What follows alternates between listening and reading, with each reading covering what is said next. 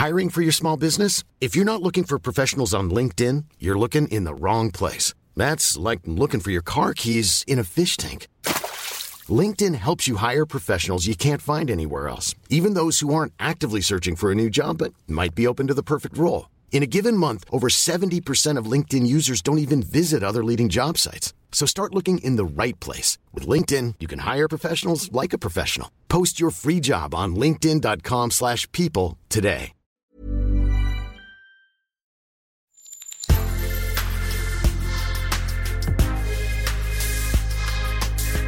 Mais avant l'épisode, j'aimerais vous rappeler que notre premier sponsor, c'est vous. Pour faire thune, vous savez qu'on a besoin de thunes. Ça prend du temps, du travail de montage, de journalisme. Je vous épargne le fichier Excel des coûts. Mais à vous qui kiffez thunes, pour assurer notre indépendance financière et pour que ça continue, eh bien il n'y a qu'un moyen, la cagnotte Tipeee. Sur Insta, via le lien en bio, ou sur Google en tapant Thune Podcast Tipeee avec 3 E, T-I-P-E-E-E. Vous êtes déjà nombreuses, nombreux, mais on espère que vous le serez encore plus. Pour que Thune continue, je compte sur vous.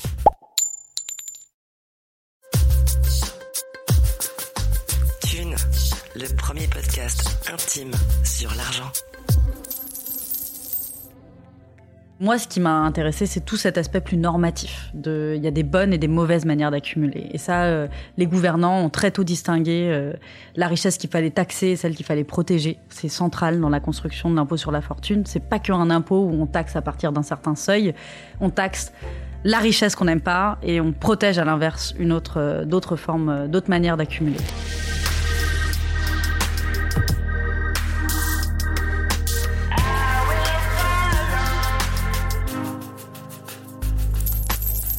Ah, si j'étais riche. Ah, et si vous étiez riche. Mais si vous étiez riche, est-ce que vous me le diriez? Si vous étiez riche, est-ce que vous n'auriez pas envie d'être plus riche encore? Est-ce que vous ne diriez pas, comme on l'entend parfois, que en France, on n'aime pas les riches? Et si vous étiez riche, est-ce que vous seriez une bonne ou un bon riche? Est-ce qu'il y a des mauvais riches? Mais d'ailleurs, en fait, c'est quoi être riche aujourd'hui?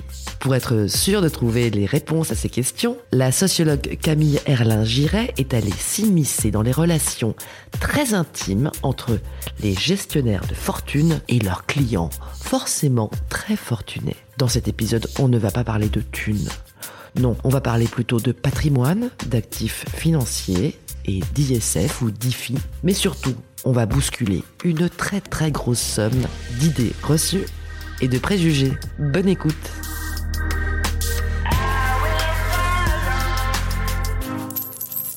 Aujourd'hui, on va parler d'argent avec Camille Erlin-Giret. Camille, tu es sociologue et tu as tout simplement écrit un ouvrage qui s'appelle Rester riche. C'est paru aux éditions du bord de l'eau en 2019. C'est une grosse enquête sur les gestionnaires de fortune et leurs clients forcément très fortunés. Pour commencer, est-ce que tu crois que tu pourrais me dire ce que c'est que euh, être riche?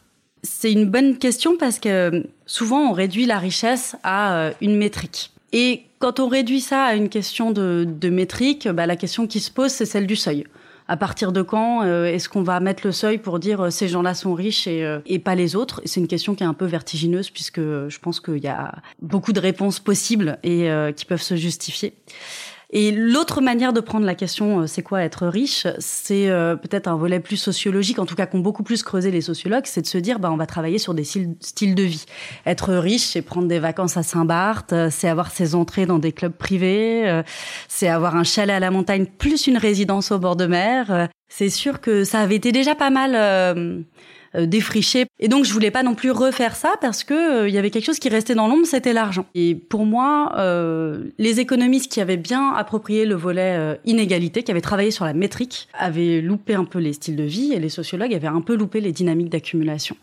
Donc moi, être riche, je l'ai pris comme une manière singulière de faire travailler son argent de faire travailler son capital. Je sais pas si je suis claire, mais du coup, ce qui m'a intéressé, c'est les modalités pratiques, très concrètes, de euh, comment on administre son patrimoine. Alors, ça paraît un peu grandiloquent dit comme ça, mais c'est tout simplement le rapport à l'argent des personnes fortunées, la manière dont on s'y rapporte, la, manière dont on est euh, catégorisé, euh, soit par l'État, soit par les autres. Enfin, c'est tout ça qui participe en fait à construire ce qu'on pourrait appeler être riche. Moi, j'ai vachement aimé ton bouquin parce qu'il y a pas mal de clichés, on va le voir, qui volent en éclats.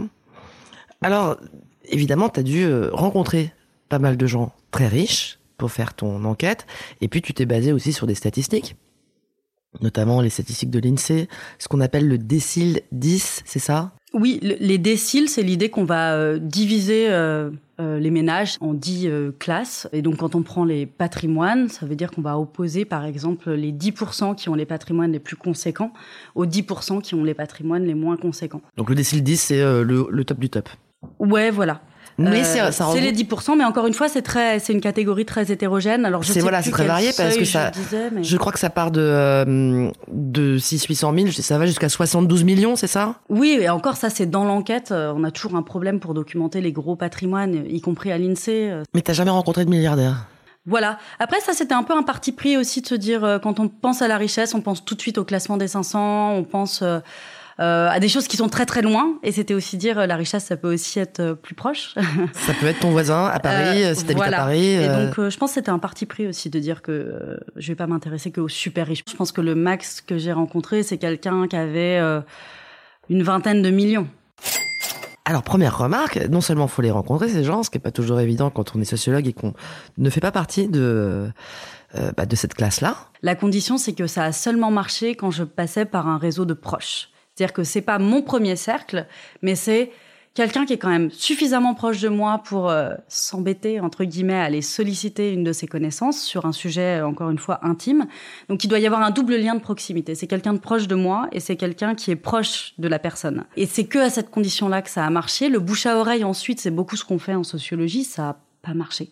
Donc ça, montre quand même que c'était euh, assez conditionné à chaque fois à un lien de confiance, quoi. Ouais. Faut que tu sois coopté, euh, faut que il y ait quelqu'un qui fasse une passerelle et qui soit euh, tout à, fait dans les petits papiers. Et après, c'est un enjeu de présentation. Et c'est pour ça que dans les entretiens, on me dit pas tout, évidemment. Et ça, c'est intéressant à, à, analyser. Mais je parlais toujours du patrimoine. Il y a des mots, hein. Euh, je sais pas, on va parler fric, on va parler thunes. je disais, on va parler de votre patrimoine, de votre histoire patrimoniale. Et donc ça, déjà, c'est plus, euh, ah bah, ça plus fait un peu moins peur, même si, encore une fois, je mettais beaucoup en avant le fait que ça allait être intime. Ce qui m'a aidé, c'est l'ISF. Elles savent bien ce qu'ils payent à l'ISF. L'impôt sur, la fortune. L'impôt sur la fortune. devenu l'IFI. Impôt sur la fortune immobilière. Ce qui est intéressant, c'est que euh, ils peuvent me dire des choses comme euh, à l'ISF, je paie ça, mais mais en vrai, j'ai plutôt ça. Bon, déjà, ça c'était assez, c'est des choses qui revenaient. Ensuite, euh, il y a effectivement le, patrimoine dont ils parlent et euh, peut-être qu'ils peuvent pas toujours mettre une valeur marchande dessus mais ils ont quand même une idée. Et il y a ce dont ils parlent moins. Euh, typiquement, le financier, c'est toujours plus compliqué à, à, avoir. Le financier, c'est-à-dire, ça va être des actifs en des actions euh... Ouais, c'est-à-dire que parler d'un bien qui a une histoire ou qui est inscrit, voilà, dans une histoire familiale ou une entreprise, ça, c'est des choses qui vont tout de suite sortir ou des œuvres d'art. Donc, c'est vraiment le patrimoine euh, avec un grand P. Euh, mais par contre, parler de son contrat d'assurance vie. Ouais, il y a un patrimoine noble et un patrimoine moins noble en quelque sorte. Pour eux, oui. Pour elle, oui. Ils le mettent pas euh, sur le même plan. Le cash et le cash, l'argent qui est sur des comptes ou euh, l'argent qui travaille ouais, ça, pas. Ça c'est beaucoup plus dur à avoir. Il euh, y, y, a des enquêtés qui m'ont été présentés. On me disait ah tu verras, il y a un compte en Suisse. Mais c'est pas grave, ils m'en parlent pas. Ça dit des choses. Encore une fois, on est évidemment, euh, enfin, je pense qu'en sociologue, on n'est pas naïf. On sait bien qu'on nous dit pas tout euh, en one shot comme ça, mais donc c'est intéressant quand ça sort et quand ça sort pas. Alors juste en Suisse, il sortait rarement. Un petit point, il, il, sort pas parce qu'on a honte ou il sort pas parce qu'on a peur de se faire gauler? Il sort pas parce que, euh, en fait, c'est légal d'avoir un compte en Suisse, hein, mais là, c'était de l'argent pas déclaré, et donc du coup, bah clairement, on, m'en a pas parlé. Il y a beaucoup de honte à parler de sa fortune, bah, de peur du jugement? Il y avait beaucoup de stratégies de en début d'entretien, notamment de prise de distance. C'est-à-dire, euh, je suis pas trop dans votre cible, donc je vais vous parler. C'est-à-dire qu'il fallait toujours au départ que les enquêtés euh, m'expliquent qu'ils étaient pas comme les riches, donc qu'ils étaient pas suffisamment riches vraiment pour être au cœur de mon enquête, euh, quels que soient les, les montants, parce qu'ils connaissent toujours quelqu'un qui est plus riche, que qu'eux. Ah ouais. Donc c'est une manière de mettre à distance le sujet pour dire mais donc du coup je peux vous en parler plus librement parce que finalement euh, j'ai pas grand chose à raconter moi je vous voyez je suis pas au cœur quoi. Et, et donc ça c'est intéressant. Je pense que ça dit quelque chose effectivement du fait que euh, ils avaient pas envie que je les mette dans cette catégorie là en tout cas le mot riche quoi. Ah, c'est une étiquette qu'on n'aime pas à moi. avoir. face à moi. Euh, je pense que ça peut varier selon les scènes sociales sur lesquelles ils sont. Je pense que dans les cercles de sociabilité euh, euh, masculine peut-être que même il y a une performance à mettre en avant le fait que on a un jet privé et qu'on emmène ses enfants au Brésil pour son anniversaire avec son jet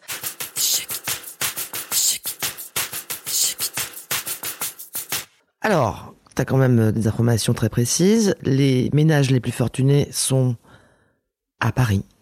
70% des gens qui payent l'impôt sur la fortune immobilière sont en Île-de-France, 50% à Paris et 14% dans le 16e arrondissement. C'est précis, hein, quand même, ils sont tous globalement à la capitale ou pas loin, quoi. C'est-à-dire, euh, c'est des personnes qui vivent euh, dans les mêmes endroits souvent, et évidemment, il y a cette centralité euh, parisienne et de l'Ouest parisien qui se prolonge dans des communes comme euh, des, des Hauts-de-Seine, hein, d'ailleurs. Donc là-dessus, il n'y avait pas de surprise. C'est une concentration qui est énorme. Mais du coup, s'ils sont voisins, ils se connaissent Ben ça, j'ai essayé de le montrer sur les, les pratiques de contournement de l'impôt, notamment, où j'ai voulu montrer que c'était pas juste un petit bidouillage individuel euh, et que ça reposait en fait sur les liens de voisinage. Donc ça veut dire qu'on va se réunir entre voisins, voisines, propriétaires pour s'accorder sur des valeurs qui euh, font sens. C'est juste euh, faire des déclarations qui sont dans les mêmes ordres de prix pour les appartements pour éviter en fait qu'il y en ait un qui déclare ça, l'autre qui déclare un truc euh, totalement différent. Euh, et donc, bah voilà, ça, ça montre l'importance de l'espace et l'importance de, du fait que bah, on habite proches euh, les, les uns les unes des autres, quoi. Donc globalement, les, les appartements dans le 16e arrondissement ne coûtent pas cher du tout. c'est ça. Enfin, on les déclare un, euh, alors, Alors, qu'on sait bien qu'ils en valent trois. C'est ça qu'on me Ah raconte ouais. en gros. Et alors, euh, c'est des gens qui sont vieux, Mm. hein, en moyenne. La richesse est vieille. Enfin, La richesse est vieille. c'est classique. Mais, euh, mais là, c'est particulièrement vrai dans un contexte où, comme l'a très bien montré Thomas Piketty, on a un retour en force de l'héritage. Et euh, dans un contexte où l'espérance de vie s'allonge, forcément, euh, voilà, tu, la tu richesse parlais d'une mo- moyenne de 62 ans. Ouais. C'est dans le décile 10. C'est dans le décile 10, C'est-à-dire que la parmi moyenne. les 10% les plus riches, la moyenne 10. d'âge, ça va être 62 ans. Ouais, donc quand même. il- De la personne de référence du ménage, ouais. Ouais. Et d'ailleurs, euh, tu fais remarquer, puisqu'on parle déjà de l'héritage, une statistique que j'ai trouvée assez pertinente pour nous tous. Hein, les donations euh, intrafamiliales, le fait de donner de son vivant à ses héritiers, ça s'est euh, extrêmement euh, accéléré ces 30 dernières années. Oui, ça on le voit très bien euh, dans l'enquête. Mais là, les donations, oui, c'est en pleine explosion. Surtout que c'est, il y a une politique très très favorable à ça.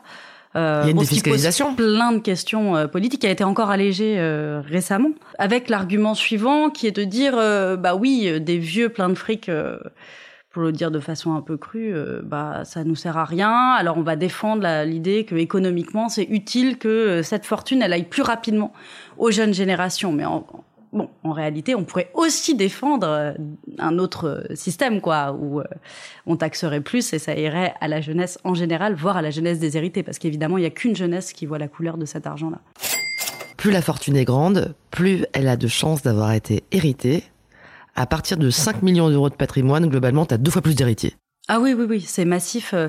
En fait, là, je, m'attaque un petit peu à euh, une opposition euh, qui a cours, euh, notamment dans les médias, qu'on retrouve dans les classements de fortune, mais une opposition qui est pour moi, euh, qui a juste une valeur méritocratique et de légitimation de la richesse, de dire, il y a les héritiers et les héritières, et puis il y a les entrepreneurs, quoi. Ça, c'est la, la grande opposition, quoi. Et en fait, bah, c'est sûr qu'on est dans des volumes tels que même quand on a, mettons qu'on a hérité 3 millions, après, si on fait sa boîte avec ces 3 millions et que après la boîte, elle est cotée 30, évidemment qu'on peut se définir comme un entrepreneur.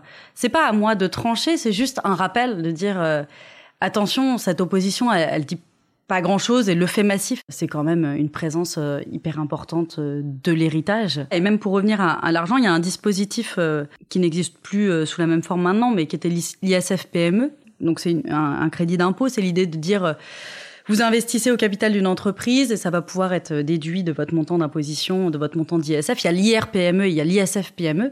Et en fait, beaucoup d'enquêtés me disaient, euh, moi j'investis au capital euh, de euh, des enfants de copains, quoi. Euh, Ah ouais. Donc, dans la création d'entreprises, euh, euh, bah, arriver à lever des fonds, en fait, euh, bon, non seulement on est euh, dans l'incubateur d'HEC, mais en plus, euh, on va pouvoir aller voir les copains de papa. euh, qui vont euh, bénéficier d'une petite Une petite défisque. d'une Bah ouais. petite défisque et on peut lever des fonds. Ça montre un petit peu euh, le contexte qui fait que oui, on peut euh, se prétendre non héritier. Et, et alors je pense que ça, a un, voilà, ça a un poids considérable. Alors justement, c'est fou, hein, on retrouve une constante. Les gens ont vraiment du mal à assumer le côté héritage. Ah oui, euh, ouais, ouais, complètement. Mais parce qu'on est dans une société méritocratique où euh, il faut montrer euh, ce qu'on a apporté, ce qu'on a fait, qu'on travaille, qu'on travaille beaucoup. Parce qu'on n'est plus dans une société où la rente a une quelconque valeur.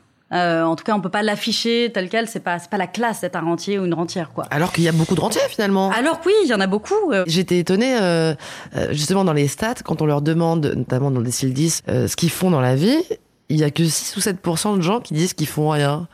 C'est très peu parce que on pourrait se dire, voilà, t'as as des millions, tu peux très bien t'arrêter de bosser.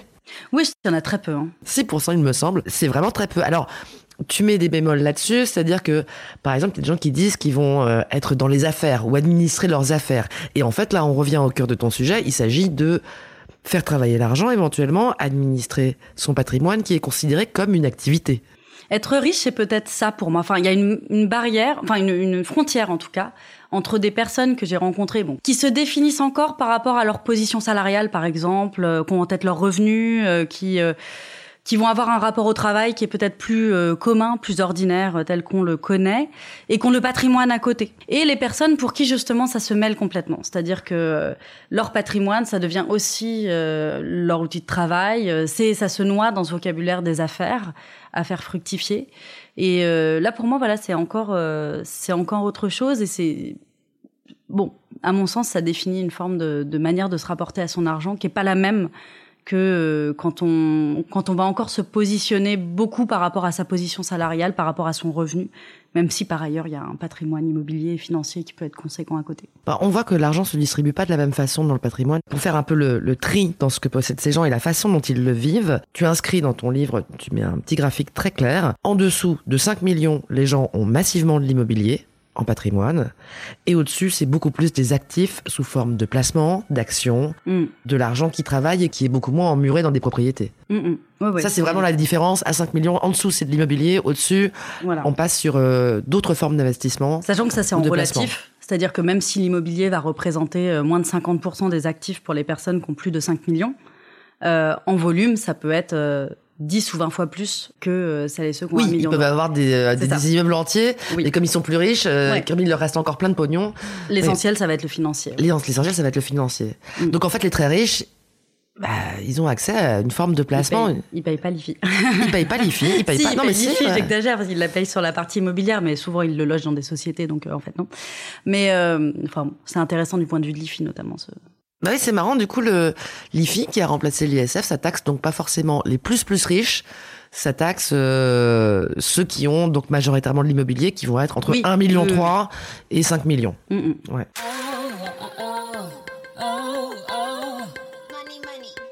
Alors c'est ça qui est marrant, c'est pas parce qu'on est riche que pour autant on se sent euh, forcément compétent, intéressé par son propre argent. Alors rappelons qu'il n'y a pas d'éducation financière en France et qu'on parle pas beaucoup d'argent, ça tu on est bien placé pour le savoir. Et donc même des gens qui ont fait des études super longues, ils s'y connaissent pas forcément en fiscalité, en finance. Euh, T'écris toi, l'éducation financière passe par d'autres canaux. Mm, mm. C'est ta formule. Je pense que j'ai été surprise en fait. C'est un élément de surprise de l'enquête. Je pense que je m'attendais à euh, une socialisation familiale beaucoup plus forte à ces, à ces affaires d'argent. Mais comme en fait il y a beaucoup de tabous, notamment dans la famille, ça va pas du tout être le lieu où on parle d'argent. Mais ce que j'ai voulu montrer, c'est que euh, oui, j'avais des enquêtés qui qui me disaient qu'ils étaient perdus, qu'ils y connaissaient rien, qu'ils avaient peur de se faire euh, arnaquer parce qu'ils étaient contactés de tous les côtés pour placer euh, ici ou là et qu'ils savaient pas forcément leur repère. Grande méfiance, hein, grande méfiance, on va y revenir aussi, mais Une grande, grande méfiance. méfiance, dans, le, dans leurs conseillers. Et en revanche, euh, le réseau de confiance vers qui on va se tourner dans ce cas-là, c'est là où je disais, c'est des sociabilités assez masculines. Donc c'est les amis euh, hommes de la famille, et ça peut rejoindre des pères, des frères, mais pas que. Ça peut aussi être des collègues proches. euh, Des voilà. collègues, des voisins, des amis, euh, Ouais, des, des... gens proches, Ouais. en tout cas, avec qui on parle de ça. Mais même le vocabulaire pour parler de tout ça, C'est euh, je travaille sur ce dossier, je travaille là-dessus en parlant de placement, hein, de, de l'argent, de montage euh, financier. Très scolaire. C'est un labeur, hein. C'est c'est pas c'est pas fluide quoi. C'est pas euh, ah ah ah ah je je Voilà. kiffe à manier mon pognon quoi. C'est pas non, non, c'est pas. Faut c'est- mettre le nez c'est- dedans quoi. Faut y aller. C'est Faut pas fluide. Il y a bien sûr des, des exceptions parmi les personnes que j'ai rencontrées, mais ce qui m'a frappé, c'est quand même que globalement, voilà, ça, ça n'avait rien d'une d'une évi- d'une évidence. euh, et, et ça supposait, euh, comme le dit un enquêté, euh, de passer des heures euh, sur certains sujets, sur certaines questions. Et ça éventuellement c'est chiant. Enfin il y en a qui trouvent beaucoup qui trouvent ça pas forcément. Oui, euh, ah oui, oui, il y en a qui me disent que c'est chiant euh, et qui s'ennuient à leur rendez-vous avec leur conseiller et que ça les passionne pas. Et... Et, et pour de vrai, il y, y en a qui te cachent euh, éventuellement leur compte en Suisse, comme tu disais, mais il y en a qui savent pas exactement combien ils ont parce que parce que ça les intéresse pas plus que ça. Ils, ils savent qu'ils ont plein de thunes, mais Après, c'est peut-être ça le luxe d'avoir de l'argent aussi, hein, c'est de pouvoir s'en désintéresser complètement. euh, et de peut-être. pas être raconté euh, en permanence. Donc, Ouais. donc ce qui les rattrape, c'est une injonction, puisque euh, Ah ouais, ils sont un peu vieux. C'est- l'idée de dire bon, quand même, euh, pas trop que ce soit le bordel pour après. euh, quand même, ça serait bien que. euh, bon, c'est là où on voit le rôle aussi des, des conseillers et conseillères qui les entourent. Ça serait bien que je donne un petit truc à mes enfants. Donc c'est là où on sent que voilà, il faut quand même faire un peu bien les choses, quoi. Ouais, il faut y aller quoi. Il faut mettre son nez dedans. On peut Ouais. pas juste kiffer la life. De toute façon, on sent bien depuis le début que c'est ça qui est très paradoxal, mais c'est pas parce qu'on est riche qu'on peut juste kiffer la life quoi. C'est euh, faut pas s'afficher comme un gros héritier, comme un glandeur euh, et euh, comme euh, quelqu'un qui euh, compte pas et qu'on a rien à fiche quoi. Ça ça ça c'est cette expression dingue dans gestion de fortune euh, à propos des gagnants et gagnantes du loto. C'était un conseiller qui disait euh, pas préparé. Euh, il et elle n'ont jamais connu les problèmes d'argent. Alors je trouvais ça complètement lunaire, mais c'était alors qu'on sait qu'en plus les gens qui de- jouent au loto ont pas d'argent justement. Oui, voilà, pour parler des, des problèmes qui se posent à celles et ceux qui ont trop en fait. Et donc comment on fait quand on a trop? Et donc s'il mettait le terme problème d'argent. Oui, c'est Mais ça. Les problèmes de riches, c'est quand même des problèmes. Alors, ça nous amène effectivement au premier élément de la relation gestionnaire-possédant, la méfiance. Heureusement que j'ai eu les deux côtés de la relation parce que euh, les professionnels de la gestion de patrimoine, euh, au contraire, aimaient raconter euh, la très forte proximité à certains de leurs euh, clients, euh, clientes. Le fait qu'ils en savaient parfois plus que les conjointes, ce que je veux bien croire, euh, que voilà, qu'il y avait vraiment un lien très fort euh, entre elles et eux. Et quand on va de l'autre côté, on se rend compte que c'est peut-être vrai pour euh, un conseiller, que c'est peut-être vrai pour un enquêté, mais que globalement, euh, voilà, les personnes se, se, se méfient. En tout cas, se, même quand il n'y a plus de méfiance parce que euh, allez, ils ont appris à travailler avec quelqu'un, euh, il y a toujours le souci de, de garder un peu la main sur ce qu'il se passe, quoi. On va s'arrêter un peu sur ce, ces gestionnaires. C'est plutôt un bon métier. Hein. Les rémunérations, ça commence à 50 000 euros par an à peu près. Mm, mm. Au début, si on junior, et puis ça peut monter jusqu'à 150 000 euros, tu disais. Ouais. Voilà. Je pense que les, les trajectoires euh, aujourd'hui, c'est quand même un peu plus bouché. Donc, euh, mais à une époque, euh, Au début, c'était vraiment une élite, et puis il y a eu une, une professionnalisation. Et maintenant, il y a des universités qui permettent de passer des, des DESS, à Clermont par exemple, des formations diplômantes. Mhm. Et puis après, il faut faire son réseau, mm, mm. rencontrer ces gens très riches qui vont te faire confiance. Il y en a qui travaillent en banque, d'autres qui travaillent euh, de façon indépendante. C'est un métier en pleine expansion depuis les années 80. Donc ça, c'est quand même intéressant parce que ça dit aussi qu'il y a un marché. Mm, mm. Il y a une explosion du nombre de riches et donc euh, sans doute euh, une explosion du nombre de gestionnaires de fortune. Voilà, c'est une période aussi où il y a plein de choses qui bougent, et côté marché financier, et euh, dans la technique fiscale. Et donc, du coup, forcément, il y a un créneau là aussi à investir et des nouveaux services à proposer.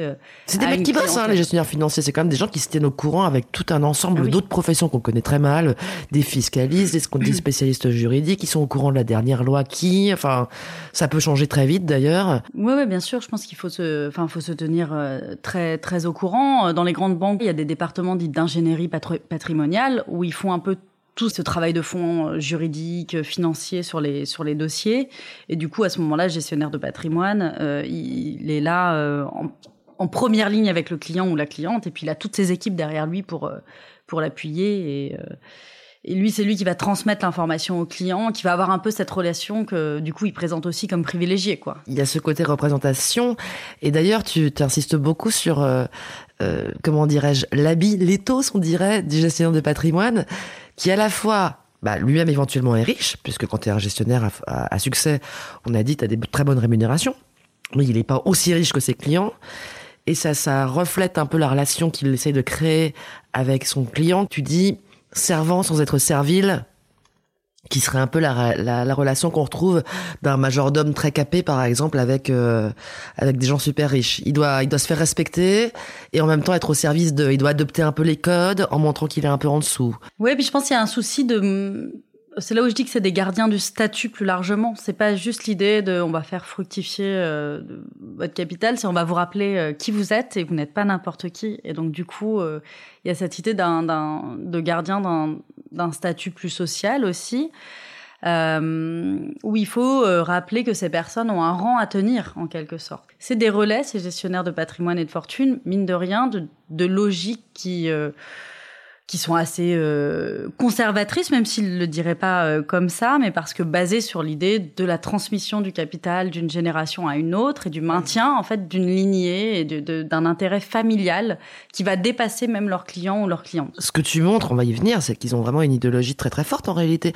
Est-ce que c'est des gens qui qui viennent tous d'extraction bourgeoise eux-mêmes pas du tout. C'est très hétérogène euh, socialement, beaucoup plus, par exemple, que euh, des personnes qui auraient fait un master de finance ou qui seraient des, des, des, traders. Il y a une génération où on a un peu les deux extrêmes. C'est dans les années 70-80 où il n'y a pas encore de, de, de, choses structurées, de diplômes.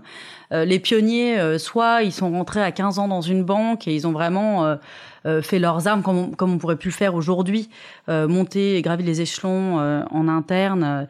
et ils ont un peu investi ce créneau à une heure où il y avait personne, donc ils ont fait des, très grosses carrières. Ou à l'inverse, c'est des personnes qui ont fait les grandes écoles parisiennes et qui, pareil, ont vu qu'il y avait là quelque chose à faire et qu'on jouait bien sûr de, tout le, leur, réseau d'interconnaissance dont ils pouvaient bénéficier.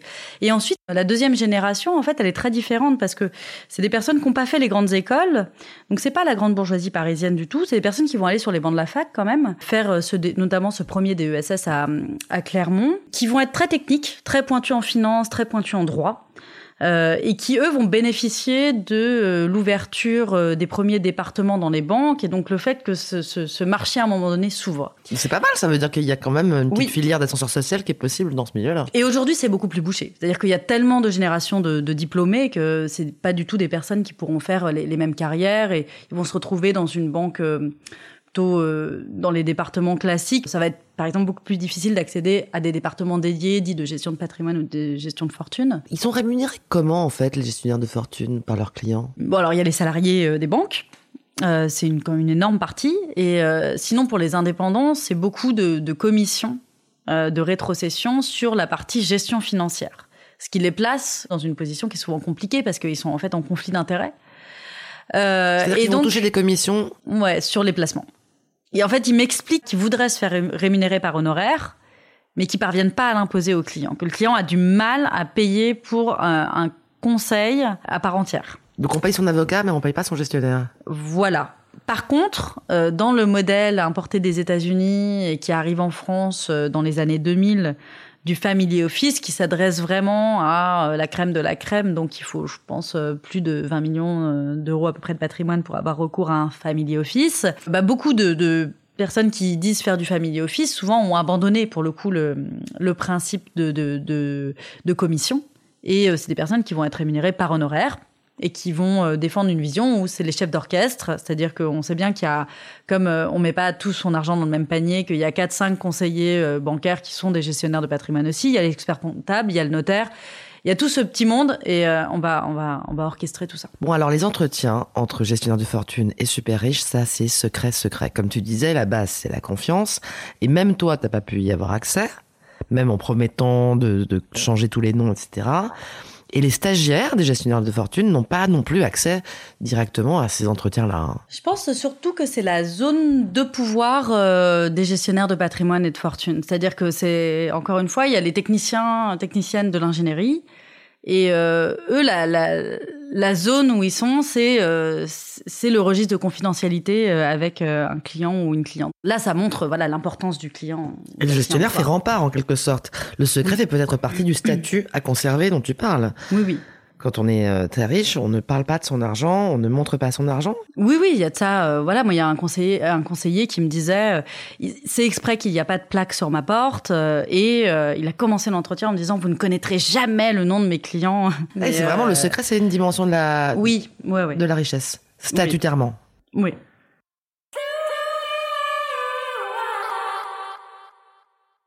Alors gérer son argent, tu consacres carrément un chapitre à ça. Je reprends tes mots, c'est une affaire d'homme. hein. Ça, c'est quelque chose qu'on a déjà commencé à, à voir dans plusieurs épisodes de Thunes. En gros, l'argent, quand on n'en a pas dans un ménage, c'est une affaire de femme. C'est la femme qui compte, qui tient les comptes et qui essaie de boucler les comptes et le budget et la fin de mois. Et quand on en a, quand c'est une liberté, c'est clairement plutôt monsieur qui s'en occupe. Ouais, ça c'était vraiment très frappant et euh, dans l'enquête plus quantitative, dans l'enquête patrimoine et dans les entretiens c'était très frappant aussi. Euh, D'abord, j'ai rencontré surtout des hommes, euh, ce qui n'était pas une évidence en fait. Alors que tes interlocuteurs, en fait, ça serait plutôt des couples à la base. Plutôt des couples, ouais. Parce que les gens sont mariés, hein. Oui, et puis que bah, Dans les classes fortunées, il y a pas beaucoup de célibataires, apparemment. Ouais, ouais, ouais. Euh, ouais, moi j'ai rencontré souvent des personnes euh, en couple, mais qui où c'était l'homme qui décidait euh, que c'était lui qui était le mieux placé, en tout cas pour me parler. Et donc ce sont des hommes qui m'ont expliqué très directement, euh, vraiment sans détour, le fait que euh, volontairement ils excluaient euh, leur conjointe euh, d'une partie de des questions d'argent, quoi. Le MeToo est pas du tout passé par là, hein. euh. non, il n'y a pas eu le MeToo de l'argent. Mais euh, là, c'est complètement assumé. Ce que tu me décris, c'est euh, euh, des couples où euh, monsieur dit que bah, lui s'arroge euh, toute la compétence et la connaissance sur l'argent du couple et que madame est exclue. Et madame est d'accord, a priori, elle est au courant qu'elle est exclue. Oui. Et ça, Oui, la- oui. elle, elle s'en défend pas particulièrement. Non, elle- non, non, euh, tout à fait. Enfin, après, parfois, il y avait quand même des tensions euh, là-dessus, justement. euh, un couple où euh, bah, c'est quelqu'un qu'on comprenait qui aurait aimé avoir son compte en banque, par exemple, et qui pouvait pas. Carrément, il y a des nanas super fortunées qui n'ont pas leur compte en banque. bah, qu'on que le compte joint, quoi. Donc, Donc on voit tout ce alors qu'elles que l'époux a, lui, d'autres comptes à côté. Souvent. C'est incroyable, hein. Et euh, bon après c'est c'est là je pense à un entretien qui est un peu singulier mais c'était oui c'était un entretien qui était qui était tendu et qui était très parlant pour ça parce qu'on voyait que la conjointe découvrait des choses euh, au fil de l'entretien. Enfin en tout cas qu'elle est un elle était pas au courant et deux qu'il y a des choses euh, qu'elle avait pas en tête. Aujourd'hui, il y a quand même beaucoup de choses qui se développent pour les femmes, par les femmes, avec l'idée de reprendre le pouvoir sur, sur l'argent. Alors les femmes, elles faisaient un truc parfois dans tes chez tes enquêtés, moins maintenant que c'est numérique, mais c'était la déclaration d'impôt. Et ça nous fait une formidable transition puisqu'on arrive au, cœur de la turbine, au truc numéro un qui fait que les super riches vont faire appel à des gestionnaires. Tu y consacres un chapitre entier, la complainte de l'impôt. Alors là, on est sur tout le discours. euh, ah là là, en France, on n'aime pas les riches, on les pousse à fuir. euh, si on les taxe trop, euh, ils s'en vont. Et ça, c'est un discours dans lequel t'as as un peu baigné et que t'as exploré justement, parce que ça, recouvre une réalité un peu plus complexe. Oui, je pense que c'est un discours euh, bah, qu'on retrouve beaucoup euh, sur la scène politique, euh, un petit peu du coup aussi dans les médias, que s'approprient plus ou moins et les gestionnaires de patrimoine et de fortune et les clients clientes. Enfin moi, ce que j'ai voulu montrer, c'est qu'on avait un, un peu un discours fiction, quoi. C'est-à-dire un discours qui avait de la force, surtout sur la scène politique, notamment pendant les campagnes électorales. Mais les, chiffres de l'exil fiscal, comme on l'appelle, euh, c'est euh, 0,1% des redevables de l'ISF. Ça répond très très peu aux réformes fiscales. Euh, et euh, quand on lit un petit peu de travaux euh, de sociologie sur la mobilité des élites et des classes supérieures, bah, comme cette mobilité internationale est devenue la norme, euh, c'est très très compliqué d'attribuer cette mobilité à la seule fiscalité. Oui, en fait, si les gens euh, vivent entre New York, Stadt, Londres et Paris, c'est pas forcément pour des questions fiscales, ça peut être simplement parce que ils ont des boîtes partout, leur Oui. chalet ici est mis, et euh, etc.. C'est-à-dire que soit ils sont pas internationalisés, ils ont euh, 70 ans, euh, ils payent l'ISF et en fait il y a quand même très peu de chances qu'ils bougent. Euh, ou alors leur conseiller euh, va vraiment leur déconseiller quoi, va leur dire que c'est pas une bonne idée parce que ça va être plus coûteux euh, pour leur vie que parce qu'ils ont tout un ils ont leurs enfants peut-être encore en France, ils ont euh, Leurs habitudes, leurs amis, leurs habitudes. ouais. Donc, euh, donc, je veux dire, le public de l'ISF est pas du tout le plus susceptible de bouger. Le public qui bouge, c'est un public de 4, c'est effectivement un public peut-être qui monte des boîtes, etc. Mais euh, là encore, soit on est, euh, enfin en tout cas dans les problématiques ISF, euh, soit on est sur des publics qui sont font partie de cette élite très mondialisée et, et, et donc je dis pas que la fiscalité joue pas, mais pour moi c'est compliqué de parler d'exil. Donc en fait c'est juste qu'il y a un décalage entre un style de vie qui est très mobile, qui est très internationalisé, et la manière dont on conçoit euh, l'impôt euh, comme attaché, euh, mais en fait comme l'essentiel des ménages en France, hein, à une résidence principale. Oui, et, le, et le super riche ou la super riche sédentaire, un peu âgé du 16e arrondissement, ne va pas bouger. Non, voilà ça l'empêchera pas peut-être de tenir ce discours sur euh, tout le monde part, je le vois autour de moi. Euh, euh, nous aussi, il faudrait qu'on parte prendre notre retraite au Portugal. Ça ne veut pas dire qu'ils vont le faire. C'est-à-dire que pour que la fiscalité constitue un motif suffisant, voilà. Ouais, on n'y est pas quoi. Ouais. En tout cas, il faut autre chose quand même que la fiscalité pour pour bouger. Sinon, j'ai des anecdotes très rigolote de mes gestionnaires de fortune sur euh, des personnes qui sont parties et qui ont fait une dépression nerveuse. Enfin, j'ai voilà, j'ai ah une anecdote là-dessus sur un, client qui est parti au Maroc et euh, qui s'est ennuyé, qui a fait une dépression et puis qui est revenu en France. Les gestionnaires de patrimoine et de fortune n'aiment pas les choix qui sont pas réversibles. Et donc des vrais exils, euh, si tant est que ça existe, euh, ils vont jamais le conseiller. Et souvent, ils m'expliquent que c'est une cata. Ils ont toute une petite morale. Hein. Mais à la fin, ils sont, ils sont euh, en tout cas sollicités euh, par euh, leurs clients, donc sur ces questions fiscales, parce que malgré tout, s'il n'y a pas d'exil fiscal réellement, il y a une complainte de l'impôt, comme tu dis. Alors c'est marrant parce que c'est un peu la même complainte que tout le monde a. Hein. C'est en gros, c'est pas que les gens aiment pas payer les impôts, c'est pas forcément ça. C'est qu'ils trouvent que ça devrait pas aller là, qu'ils font pas confiance à la façon dont ça va être employé par l'État, redistribué. Ils trouvent que ça devrait être plus comme ci, plus comme ça. Il y en a plein d'ailleurs qui préfèrent donner à des œuvres directement pour pouvoir défiscaliser en même temps, plutôt que de donner directement euh, aux impôts. Quoi. Quand on donne à l'État, on accepte en un sens de perdre son pouvoir sur cet argent, c'est-à-dire qu'on devient, euh, devient anonyme, on devient un, un contribuable parmi d'autres, et donc on perd son pouvoir sur son argent, alors que quand on met euh, de l'argent dans la boîte du fils de son ami, on va devenir actionnaire d'abord, et puis on perd pas le pouvoir sur cette euh, sur cet argent. Euh, et c'est pareil pour les dons et c'est pareil pour la philanthropie. Donc oui, je pense qu'il y a, il y, a il y a une volonté de passer outre l'État, de dire aussi que l'État alloue mal effectivement euh, les, les, les moyens euh, et qu'on peut faire mieux. Et donc c'est toujours mieux de choisir où est-ce qu'on. Et donc ça s'est permis complètement en plus par la, la fiscalité qui est, très avantageuse et qui, qui encourage tout à fait tout à fait ça. Moi, ce qui m'a surpris sur l'impôt, c'est ce rapport peut-être très polissé que j'attendais pas. Euh, C'est-à-dire, oui, c'est bien les impôts, euh, je paye des impôts, euh, je fais ma part. Donc c'est voilà, polissé qui n'interdit pas de s'autoriser plein de formes de contournement. Ah bah il gruge, il gruge quand même. Hein. Il gruge, ouais. Il gruge, il gruge c'est pas, c'est pas forcément stigmatisé, même quand on est. Il gruge pas grossièrement. Il gruge, ouais ils le disent, il faut, c'est raisonnable. C'est euh, d'ailleurs, c'est ça peut tenir euh, dans une argumentation peut-être face à la justice. Donc, euh, on est dans des formes de, de, contournement complètement acceptées, complètement tolérées. La plus courante, enfin celle qui revenait vraiment dans tous les entretiens, c'était le fait de sous-évaluer ses biens dans la déclaration d'ISF. Euh, donc ça, c'était ultra, euh, ultra fréquent. Bah, ce qui est assez facile en plus. Si on en hérite, par exemple, on le fait pas réévaluer.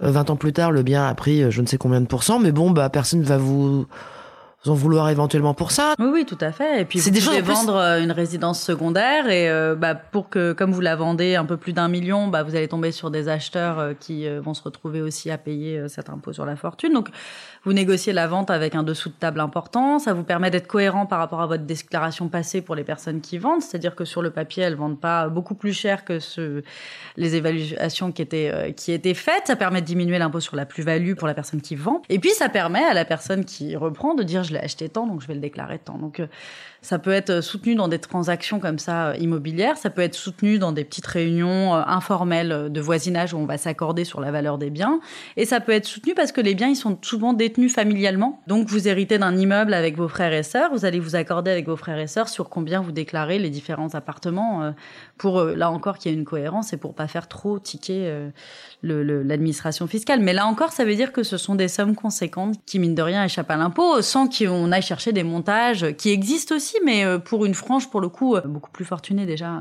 Oui, après, c'est les montages à base de holding. Faut avoir plus de savoir-faire financier. J'ai essayé de, de, mettre en avant, c'est le fait que euh, les gouvernants avaient pleinement participé euh, à la construction de, de politiques, ce que j'appelle des politiques d'évasion fiscale, c'est-à-dire que euh, très légalement, il est possible de, d'échapper à l'impôt. Il n'y a pas besoin de s'exiler, il n'y a même pas besoin maintenant d'avoir recours à des comptes, euh, à des comptes cachés. Et Comme l'a dit lui-même un gestionnaire de, de fortune, euh, la France est un paradis fiscal.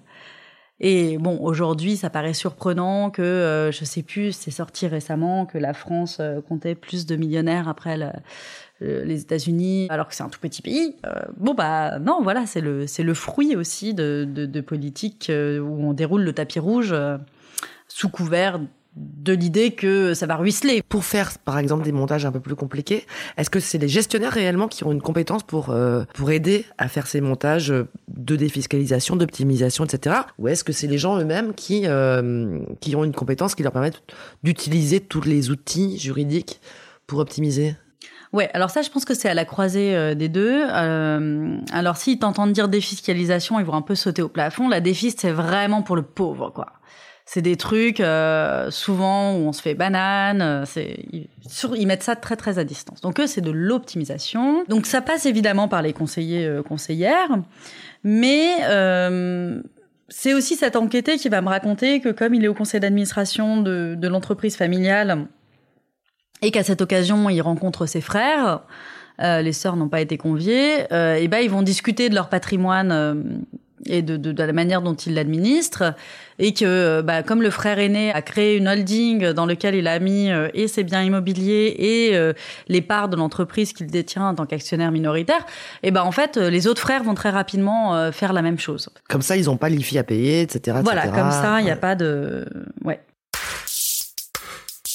Il y a vraiment un, une tendance naturelle pour euh, euh, faire euh, travailler son argent ou se débrouiller bien avec son argent, pas tant à euh, dissimuler, voler, se mettre dans des situations de danger, mais plutôt à faire des choses qui soit ne se voient pas, mm -mm. soit passeraient s'il y avait un contrôle, mm euh, et qui du coup est euh, comme fiscalement acceptable, pas moralement pardonnable, quoi. C'est un peu ça. Hein. Mmh. Oui, ça du côté des enquêtés et aussi du côté des professionnels. C'est-à-dire que souvent on est un peu perdu dans les affaires d'évasion fiscale parce que on a l'impression que euh, euh bah, les experts qu'on entend euh, commenter euh, les Panama Papers, Paradise Papers disent ah bah tout est légal, euh, mais qu'en même temps, euh, quand même, il euh, y a une partie où on se rend bien compte que c'est pas tout à fait net. Bon, moi, ce que j'ai essayé de montrer, c'est qu'il y avait un travail sur la limite du droit, euh, sur les zones floues, sur les zones grises. Il y a tout n'est jamais défini dans un texte de loi, et ce que ce que font euh, les professionnels qui travaillent en particulier euh, sur les les aspects fiscaux, c'est un travail d'anticipation, un travail de d'ouvrir des zones grises pour pouvoir faire des montages et en fait, finalement, on retrouve un rapport à la fiscalité qui va être très proche de un rapport euh, euh, aux actifs financiers. C'est-à-dire qu'on fait un pari qui se tient juridiquement et dont on va supposer qu'il va être défendable si euh, l'administration fiscale le voit et si à un moment donné le client se retrouve dans un dans un tribunal. Et, euh, et, donc on est plus sur des questions d'argumentaire. On n'est pas dans euh, un cadre c'est légal, c'est pas légal. Justement, il y a du jeu quand on peut pas dire à l'avance si c'est légal ou si c'est pas légal. Alors moi, ce qui m'a vachement plu dans ton livre, c'est que ce que tu as observé, et ça c'est absolument fascinant, c'est que ces fameux gestionnaires, en réalité, peut-être même sans le savoir, ils sont porteurs d'une idéologie très forte. Il y a un truc déjà très clair, c'est qu'il y a des clients qu'ils aiment pas. Alors par exemple, le client qu'ils aiment pas, c'est la cigale. Le mec qui va tout claquer. Ça, ils aiment pas du tout. Et l'autre client qu'ils aiment pas, c'est celui ou celle qui accumule. Ça, ils aiment pas du tout non plus. Est-ce qu'on peut partir de là peut-être pour oui, tout à fait. pour essayer de, de comprendre leur idéologie sous-jacente? Tout à fait. C'est deux deux images de, de clients euh, repoussoirs. Euh, l'un qui s'agrippe trop et euh, l'autre qui claque tout. Le alors, jet setter, alors ça ils aiment pas. Tout, évidemment. Euh, euh, voilà, c'est à la fois pas, c'est un gage de non sérieux, euh, et puis euh, de toute façon ça anéantit leur rôle, parce qu'au bout d'un moment, s'il y a plus de capital à gérer, bah, ils servent plus à rien. C'est moins évident pour la personne qui qui veut pas se dessaisir. Mais comme je disais, eux, ils vont essayer de préserver un intérêt qui est toujours celui d'une famille dont ils vont participer d'ailleurs à définir les frontières. Et donc, il faut qu'ils apprennent aux clients à se dessaisir aussi. Alors, ce qu'ils adorent, un, des premiers critères, c'est la transmission. On commence par ça. Hein. Oui, oui, tout à On fait. a un nouveau client, euh, Il faut qu'il éventuellement. prévoit sa mort. Voilà. Alors, Il faut qu'il organise Ouais, sa transmission. ouais, ouais. C'est très mal de pas le prévoir. Hein. Ça, c'est vraiment euh, garder l'argent pour soi, s'en fiche de ses héritiers. C'est pas bien. Et éventuellement, on va faire de la pédagogie Mm, mm. pour provoquer, ou en tout cas inciter très fortement aux donations, au système d'assurance vie, avec Mm, mm. pareil des systèmes d'optimisation, Tout à fait. tout ce qui est à disposition pour euh, pour qu'il y ait une dynastie en fait qui commence à se à se former. Ouais, ouais, tout à fait. L'idée, c'est vraiment préserver le capital au-delà du seul, euh, au-delà du seul euh, client. Et euh, c'est là où, comme tu l'as dit, derrière, euh, derrière des personnes qui vont pas du tout euh, revendiquer euh, de collusion avec les clients, d'être au service du grand capital ou ce genre de choses. Bah, en fait, derrière, il y a quand même une, logique très aristocrate, très conservatrice, où ce qui va primer, c'est, effectivement la transmission d'un patrimoine de génération en génération, et c'est ça qu'on va essayer de valoriser, quitte à s'opposer à un client. Il y a deux choses importantes créer une dynastie ou en tout cas conserver l'argent dans cette lignée familiale. Ce qui est complètement à l'envers de toutes les valeurs dont on a parlé au début, hein. du travail, de l'entrepreneuriat. Oui. C'est ça qui est fou en fait, c'est ça qui Oui, est complètement bon, paradoxal. euh, c'est des paradoxes qui sont repris euh, tout en haut de la scène politique, hein, c'est-à-dire que euh, Emmanuel Macron arrête pas de nous parler du travail, de la valeur travail, de la méritocratie, etc. Et pourtant, il fait des, des, des, des lois où il favorise, par exemple, la transmission d'une entreprise d'un père à un, à un fils, quoi. Donc, euh, bon, ces, ces incohérences, on les trouve vraiment euh, sur différentes scènes, quoi. En tout cas, il y a vraiment l'idée qu'on va favoriser, inciter euh, à, à la dynastisation en quelque sorte de l'argent. Et puis le deuxième truc, c'est qu'il faut pas que l'argent euh, reste inerte. Il faut que l'argent fasse de l'argent. Mm. Ça, c'est important aussi. Hein. Oui, oui, tout à fait. On peut pas juste Euh, le dépenser.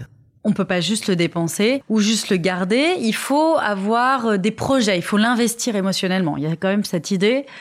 Euh, il y a un conseiller qui me disait voilà moi ce que je dis à mes clients euh, notamment quand ils ont une arrivée soudaine d'argent que ce soit par une cession de, de parts de société ou que ce soit par un héritage c'est on n'y touche pas à un moment donné et on va laisser décanter les choses et peut-être dans six mois une fois que vous aurez décanté vos projets, on pourra euh, reparler de ce qu'on va faire de, de cet argent.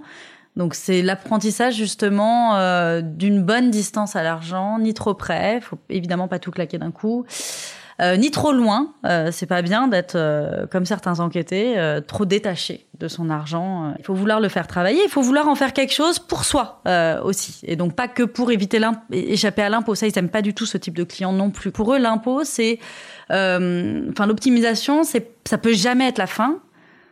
C'est toujours un moyen. Ils aimeraient que ce soit jamais la fin et que ce soit toujours le meilleur moyen d'arriver à, à construire un projet patrimonial, quoi. Il faut qu'il y ait un vrai projet pour soi, c'est-à-dire ah bah vous aimez la montagne, vous allez Un euh, projet positif. un projet positif, un projet euh, entrepreneurial, c'est euh, le dream. Vous aimez le soleil, ben on va vous trouver euh, euh, une jolie maison au soleil. Réfléchissez à ce que vous voulez, comment vous vous projetez, où vous vous voyez, de quoi vous avez besoin, de quoi vous avez envie. Et en fait, autour de ça, on va bâtir tout le reste. Et euh, c'est là où je dis que l'impôt est censé arriver après.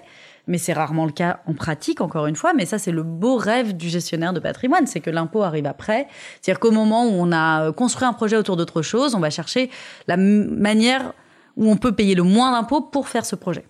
Mais ça vient après. Il y a aussi une façon de se protéger dans cette façon de mettre du Bien sens sûr. dans l'argent. C'est-à-dire que euh, acheter par exemple de l'art que vous appréciez, même s'il vaut rien euh, dans 5 ans ou 10 ans, bah vous aurez une toile que vous aimez. Enfin, acheter une, un chalet à la montagne, si vous aimez la montagne, bon, euh, si le placement se casse la gueule, en tout cas, au moins vous aurez Tout un à chalet à fait. la Pour eux, du coup, c'est pour ça que c'est à la fois le bon sens qui parle, et puis euh, le fait de pas viser, par exemple, seulement euh, un montage purement fiscal, ça évite ce qu'ils craignent, c'est-à-dire l'abus de droit. L'abus de droit, c'est quand on fait un montage qui a pour seul but d'échapper à l'impôt. Ça, c'est répréhensible. Ça, c'est répréhensible. Mais du coup, on voit que sur, on est- on est sur des argumentaires euh, très fins. C'est est-ce que vous avez fait ça pour seul but d'échapper à l'impôt ou est-ce que vraiment il y avait un objectif de transmission? Si vous arrivez à montrer, par exemple, que en fait, ça avait du sens soit pour votre entreprise, soit euh, pour transmettre votre argent, ça ira.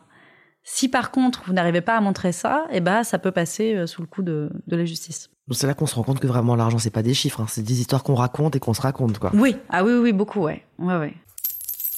Il y a des conflits.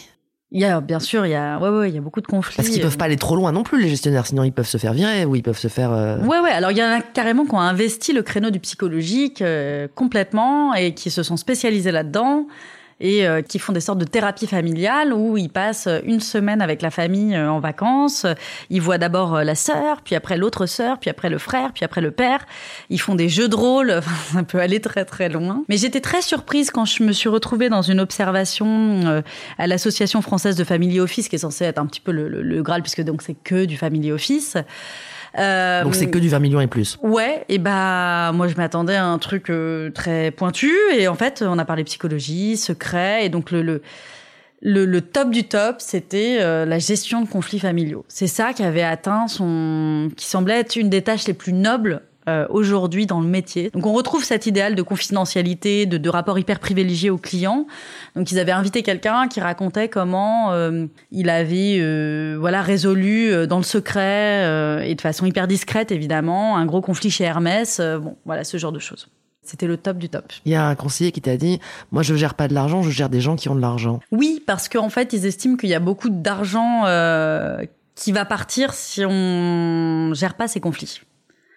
Enfin, qu'en fait, euh, si on dénoue pas les bons nœuds, qui parfois se jouent euh, sur euh, des trucs d'enfance, et ben c'est là où on va mettre en danger le, le, patrimoine familial. Il y en a un qui me dit, euh, voilà, on a beau être hyper fin sur la technique fiscale, prévoir euh, tel et tel dispositif euh, pour être dans les clous, etc., etc. Euh, le lendemain, il y en a un qui a divorcé, euh, il y a l'autre euh, qui a décidé qu'il arrêtait ses études et que euh, il allait euh, élever des, des brebis. Et donc, en fait, ça fout euh, encore plus le bordel. Et pour eux, c'est euh, vraiment, enfin, tel que t'en parles, on a l'impression que c'est hyper important que euh, l'argent se perde pas. Ils aiment pas que le capital diminue, que le patrimoine diminue. Non, ouais, ouais, non, ça, ça fait partie de leur rôle, vraiment.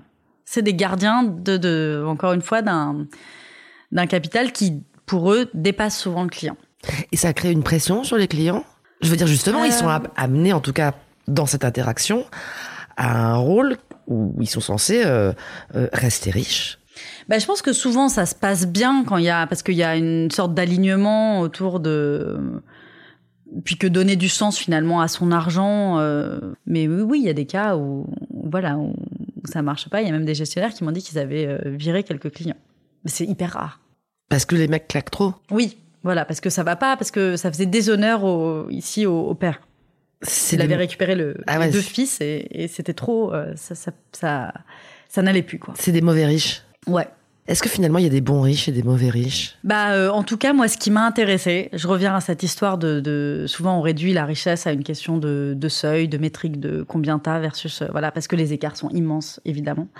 Donc c'est facile de voir que ça. Et moi, ce qui m'a intéressé, c'est tout cet aspect plus normatif. De, il y a des bonnes et des mauvaises manières d'accumuler. Et ça, euh, les gouvernants ont très tôt distingué la richesse qu'il fallait taxer et celle qu'il fallait protéger. C'est central dans la construction de l'impôt sur la fortune. C'est pas qu'un impôt où on taxe à partir d'un certain seuil. On taxe la richesse qu'on n'aime pas et on protège à l'inverse une autre euh, d'autres formes euh, d'autres manières d'accumuler. Et c'est central aussi dans le travail des gestionnaires de patrimoine et de fortune et c'est central aussi dans la manière dont est dont est géré l'argent. Donc oui, moi je m'intéresse vraiment à tout cet aspect plus normatif où on distingue des bonnes et des mauvaises manières d'accumuler. Avec des contradictions internes, Oui. où l'entrepreneuriat est survalorisé, euh, l'héritage est toujours un peu honteux, Mm, mm. mais en même temps, fiscalement, Très protégé. très protégé. Mm, mm. et, euh, et même de la part des gestionnaires de fortune et de tous les outils euh, juridiques euh, tout à fait encouragés. Mm. Donc il y a une petite contradiction à, à cet égard. Ah oui, c'est pas du tout, euh, ça échappe pas aux contradictions. Hein, Ouais. on est en plein dedans. hein, et puis euh, les, comme tu disais au début, les, les, les riches n'arrêtent pas de dire de revendiquer qu'ils travaillent et en même temps il faut que leur argent travaille presque encore plus qu'eux quoi. Mm, mm. Ouais, ouais, tout à fait. Ouais, ouais, ouais, C'est, t'as euh, tout compris. Ouais non c'est assez marrant, mais c'est assez marrant parce que je me dis que c'est, je comprends que pour eux ce soit pas forcément fun. Ils se retrouvent avec un rôle du coup qui est, euh, qui est effectivement pas Oui, évident. parfois il y en a un qui hérite, euh, voilà, son père meurt brusquement, euh, il se retrouve à 21 ans, il interrompt ses études euh, alors qu'il est en train de s'éclater aux États-Unis, euh, et du coup, bah, il rentre en France et il doit gérer un château.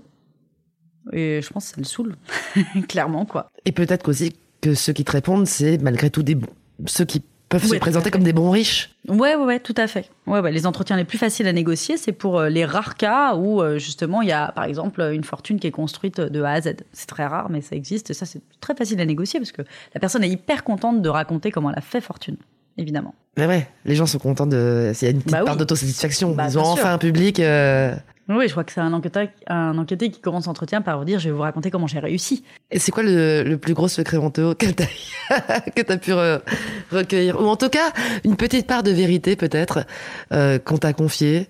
Ah, je sais pas, des, un his- une histoire euh, de, gestionnaire qui a été con- qui a été confronté à un conflit familial euh, et où euh, il y a une des personnes qui gérait qui a déversé des excréments, je crois, dans son cabinet, enfin où c'était vraiment ça partait pipi caca quoi. Waouh. Je crois que c'est le, le summum de ce que j'ai eu. Et c'était une grosse fortune apparemment très connue. euh. Parce que la personne. Bah là, on voulait. était voilà sur un truc assez euh, des, des gens connus. quoi. Mais délirant quoi. Enfin, Un le- truc un peu délirant, ouais.